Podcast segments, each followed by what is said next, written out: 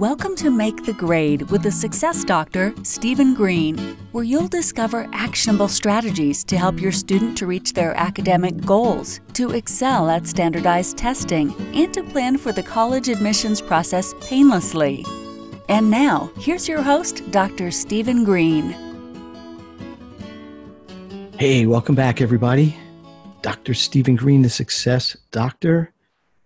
And we are the Make the Grade podcast, bringing you actionable steps, things you can listen to this and immediately put into place. Actions, taking actions to help with your academics, your education, your test prep, all things goal setting in school and beyond. So, the last few podcasts, four and five, if you were able to listen to them, uh, were about things to do, Four was 10 questions that you should ask before you hire a tutor or a tutoring company. Five was nine mistakes to avoid when planning an SAT or ACT prep program. Today, episode six, eight action steps you can do to maximize classroom learning and how to use them. And by the way, this, like many of the podcasts, is also available in a PDF form it's also available in a video form. Just reach out if you want information on how to get to that. But it's all basically on the Make the Grade website. Okay, so let's get to it. Eight action steps to maximize classroom learning. Number one, probably honestly, we could stop with number one, but we won't. Number one, be prepared. Be prepared. When you go into class, be ready if it's an easy class, if it's a hard class, if it's the hardest class ever, if it's a boring class, exciting class, it doesn't matter. It is your responsibility as a student to be prepared. Do your homework, have it ready to turn in, make outlines ahead of time if that's what you need to do, read your assignments, but come to class ready to learn. If you have questions, write them down ahead of time so you can ask the teacher during the class. So, number one, be prepared. Number two, pay attention.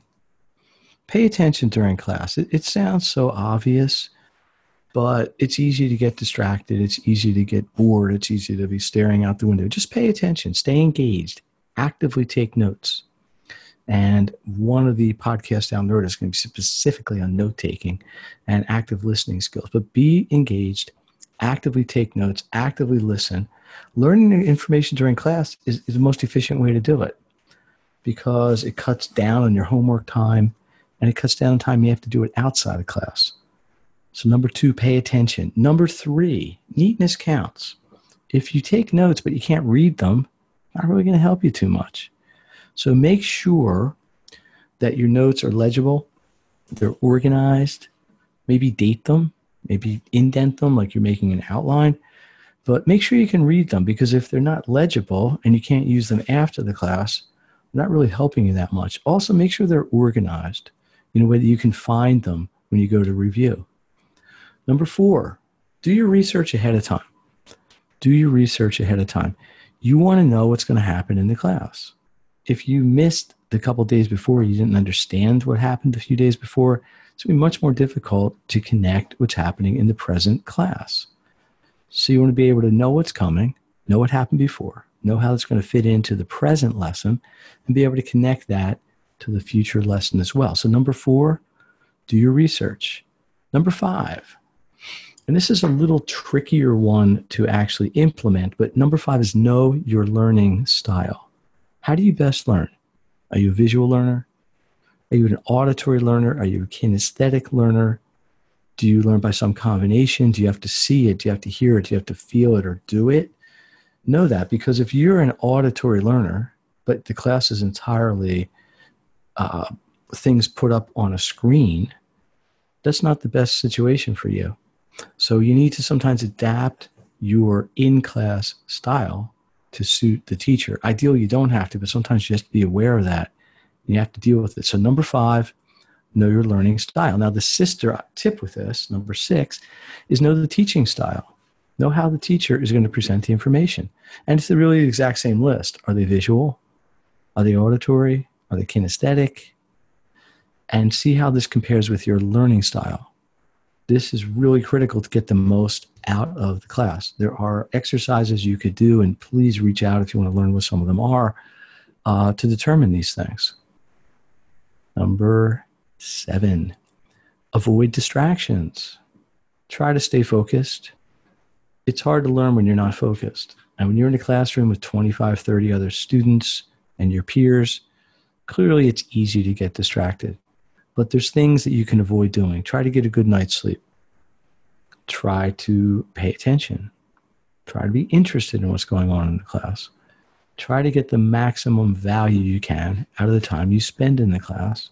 And if people are trying to distract you, either ignore them or tell them to leave you alone. Sounds simple, but sometimes people give in to these things. So you got to avoid distractions. Number seven. Number eight, and this is really an extension of number one, which is be prepared. Do your homework. Come into class ready. If you're prepared for class and you know what's going on ahead of time, it's so much easier and so much more effective to be able to get the most out of the class that day. And as a sidebar, if you do the homework, please hand it in.